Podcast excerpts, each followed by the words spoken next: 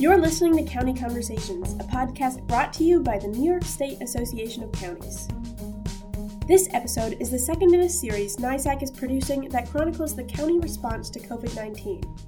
Marc Molinaro, Dutchess County Executive and President of the New York State County Executives Association, provides the following introduction for this episode.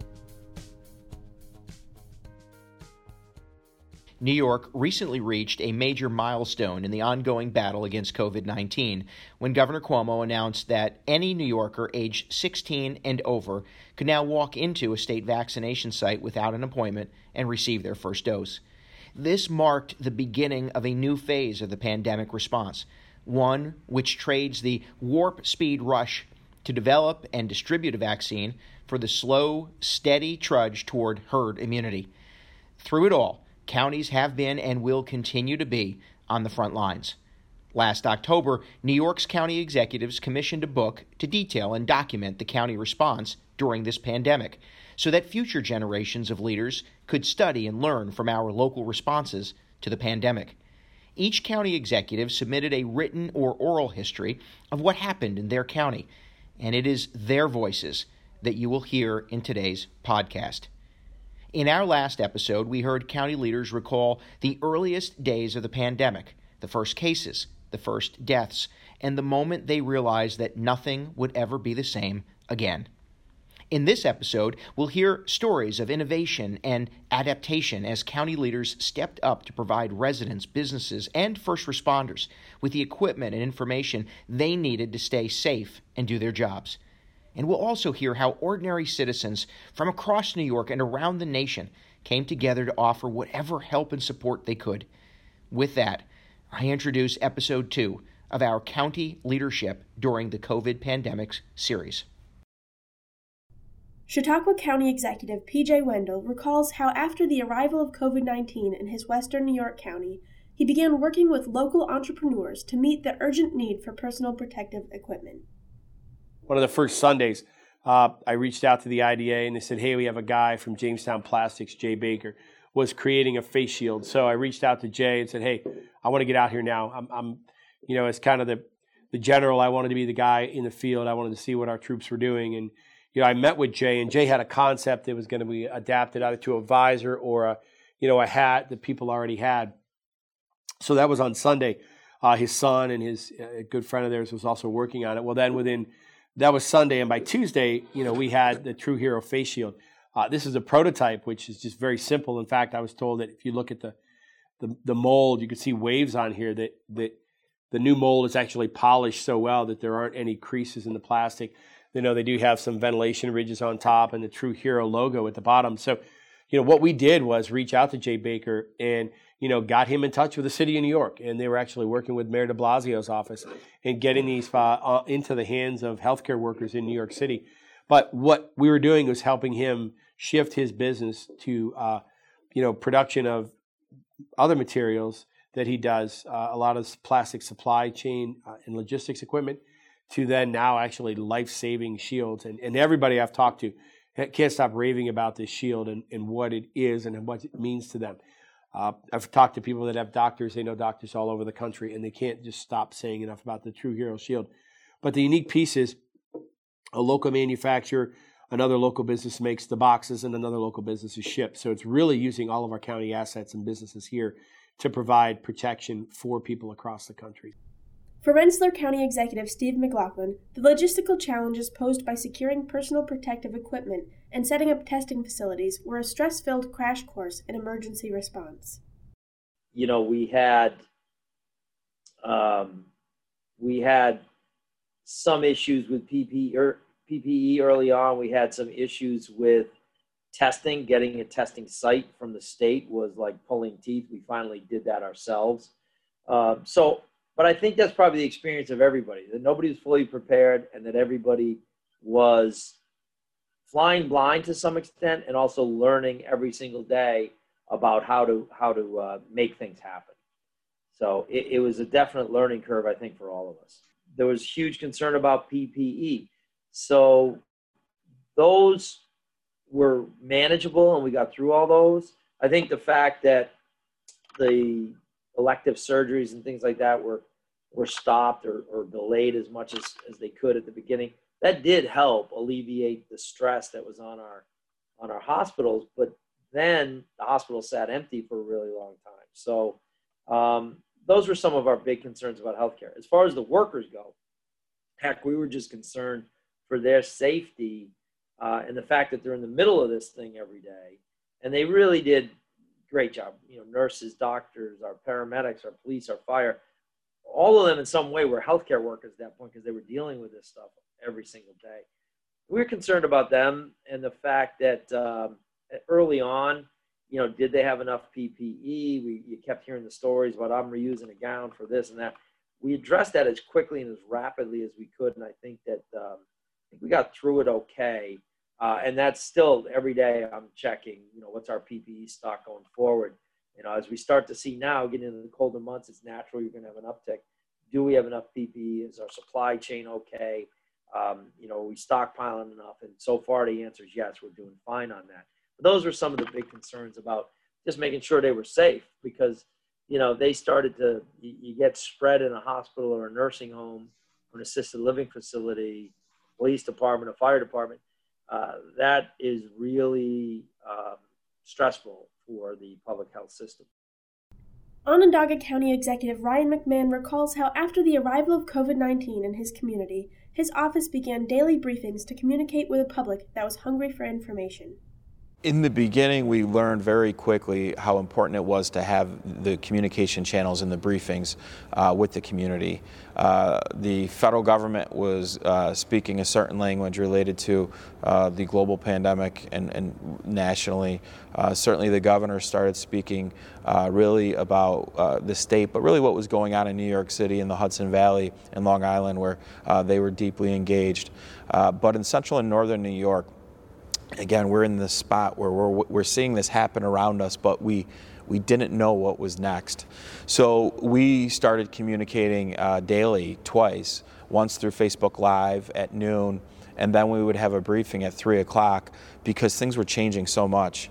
And uh, we, we learned quickly that as people were shutting down, people were staying home, uh, we were asking people to change and modify their, uh, their behavior and their social behavior, that they were really tuning in and they were listening and they were learning from what we said. So after talking to many media outlets, these, these, we went to a three o'clock briefing every day. Uh, the briefings were covered live on, on television throughout northern and central New York, and we gave out information every day. We gave out where we were, uh, related to the pandemic, re, uh, related to testing, relating to cases, relating to quarantines. Uh, important messages from Dr. Gupta and her team.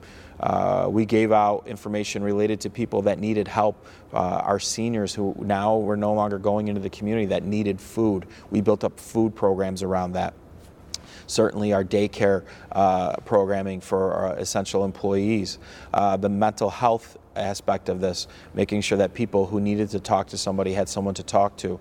And we also got to highlight really uh, the way our community was responding uh, with our nonprofits and some of the great work they were doing. Uh, so that three o'clock briefing uh, became uh, kind of a, an information uh, necessity for the public at large.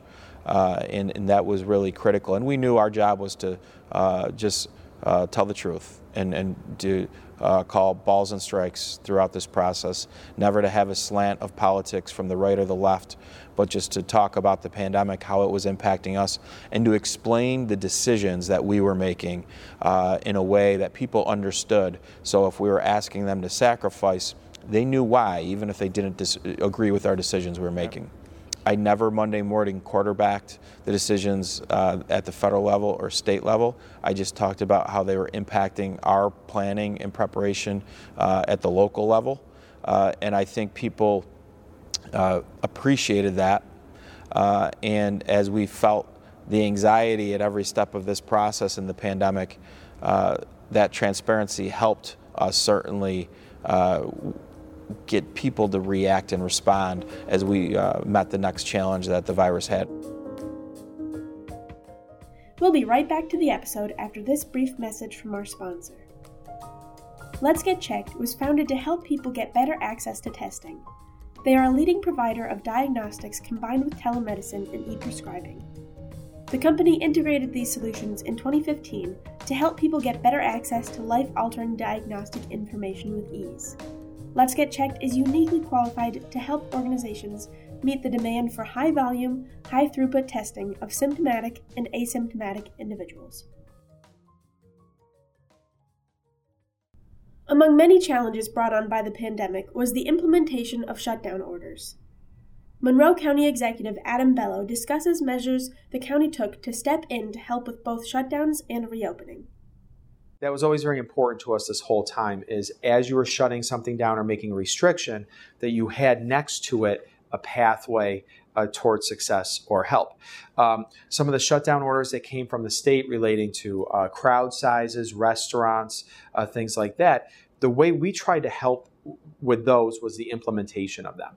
Um, you know, I'll give you a good example. So when um, uh, when the shutdown came, but grocery stores remained open. You know, the the advice was wear a mask, have hand sanitizer, do these things. So we reached out to the local grocery stores. We reached out to those essential businesses and what kind of help do you need in order to stay open and stay safe?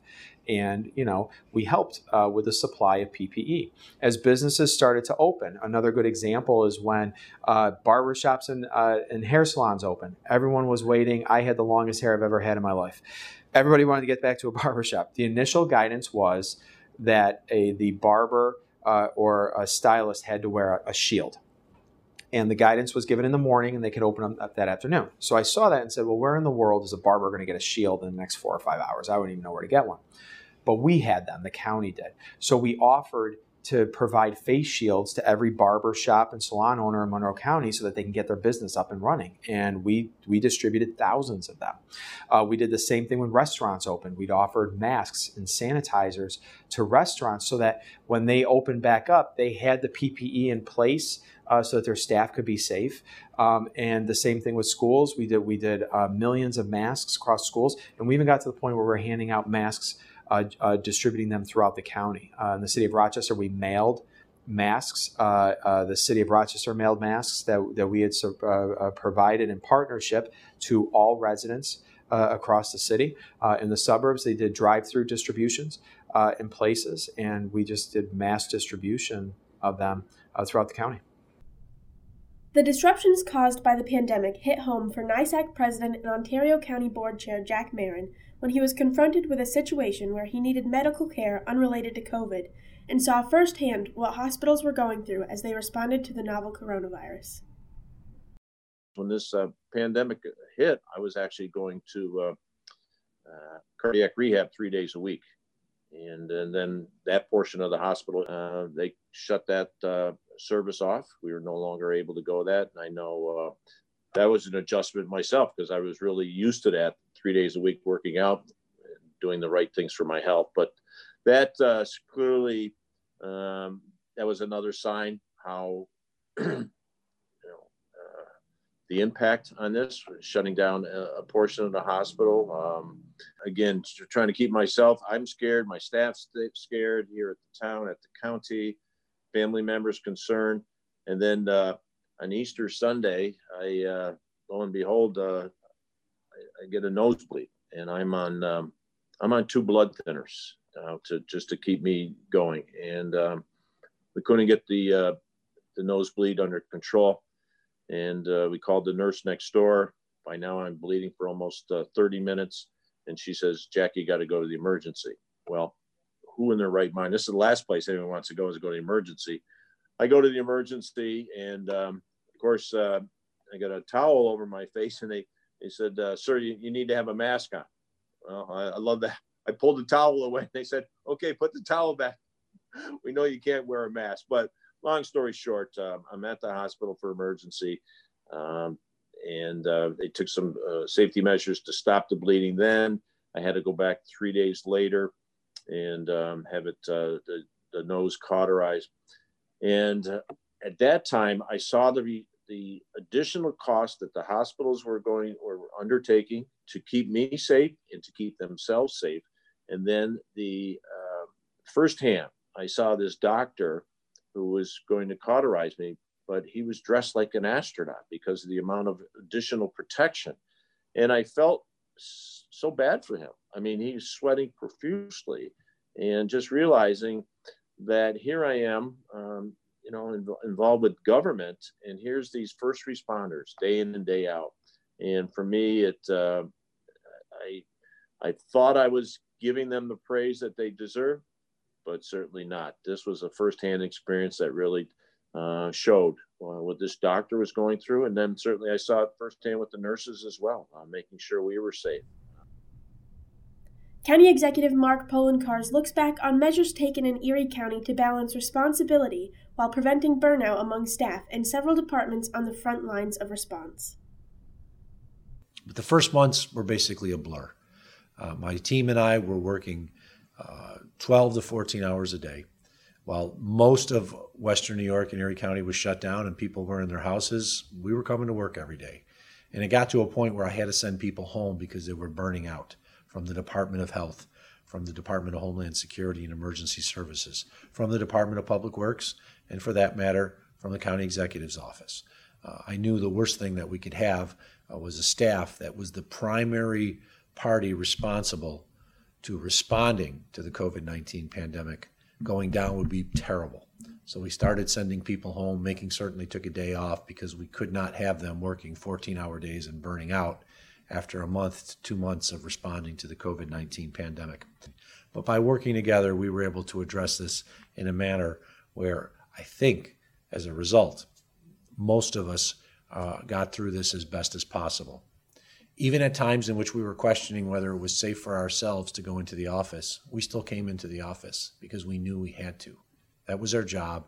That was our responsibility. That's what you sign up for when you run for public office, or for that matter, you enter the civil service. You know you're representing the public in its time of need. And uh, while we've done a lot of great work, there's always more work that could be done.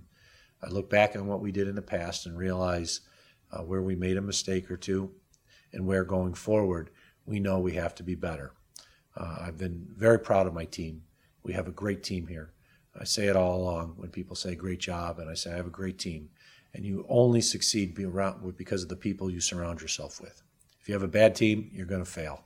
If you got a good team of professionals who know what they're doing uh, and, and can understand just like you, even if you are not totally certain what the future brings ahead, you still need to be able to do this in a professional manner, in a calm manner. Uh, you will get by, and the public will notice it. And and that's one of the things that we've been able to bring to table with a great team that I have is the public understands that we have professionals working day in and day out to protect the general public, to find ways to create a better community for all. And, and the thing that I think that all counties can learn is that if you do the proper training beforehand, uh, you won't feel like uh, we're all learning this and seeing this for the first time. None of us have gone through a global pandemic, pandemic before, but it's not as if we hadn't dealt with emergencies, and it's not as if we hadn't trained for a major catastrophe such as this. And if you train properly when the actual situation arises, even if you don't have all the answers, you will know some of them. And that's one of the things that I think is most important as a result of this is to find good people to have in the right positions and to ensure that you've done adequate training so when you do have a major disaster on your hand, whether it's a, an environmental disaster, a, a weather disaster, or this, a global pandemic, uh, you're not you're not learning from scratch. For Montgomery County Executive Matt Ossenfort, the human toll of COVID 19 hit home when his community lost a beloved member and retired firefighter Dave Swart. Following Dave's death, County Executive Ossenfort recalls how the community came together to support the public health heroes who are fighting on the front lines, and how a resident of Montgomery, Alabama, reached out to donate PPE to help New York's first responders. One of the, the beautiful things about being a small county executive is is how how very much in the trenches you are day to day with the work. I am not detached from the issues with a very large staff.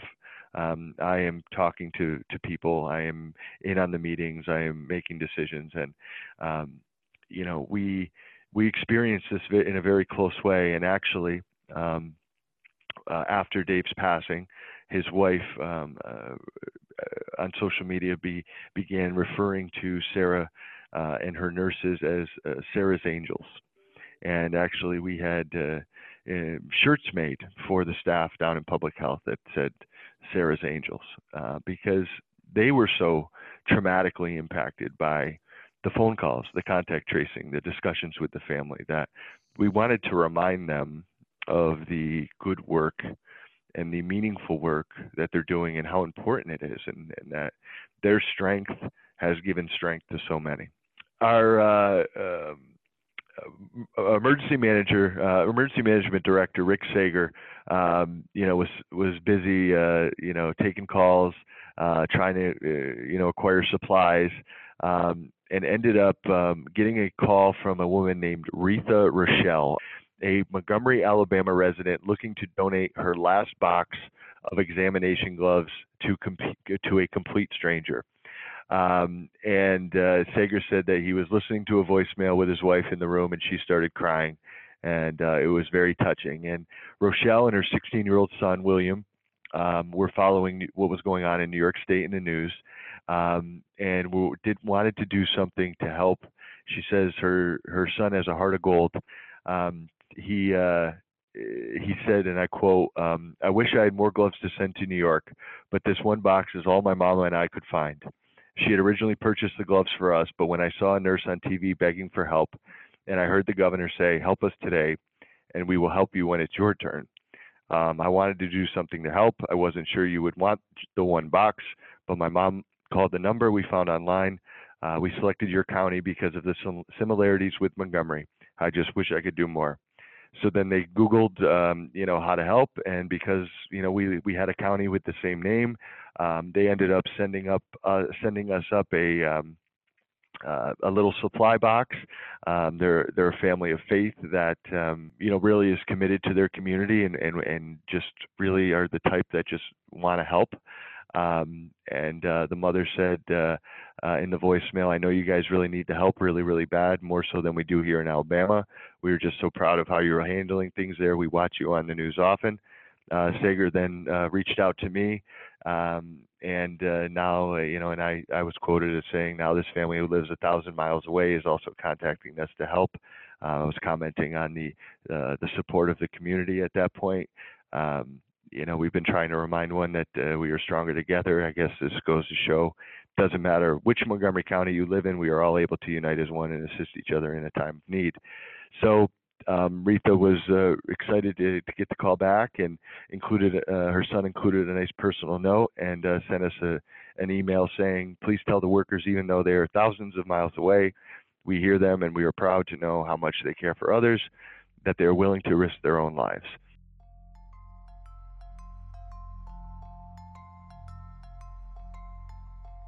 There is an enduring political adage that says, never let a crisis go to waste. As we enter what we hope to be the final stage of this pandemic, it's incumbent upon all of us who lived through this time to take stock of the lessons we've learned and hard won progress we've made. So when the next crisis comes, we're ready. On behalf of NYSAC and the New York State County Executives Association, thank you for listening to this special episode of County Conversations and sharing the memories and lessons learned from the early days of the pandemic. Thanks for listening, and be safe.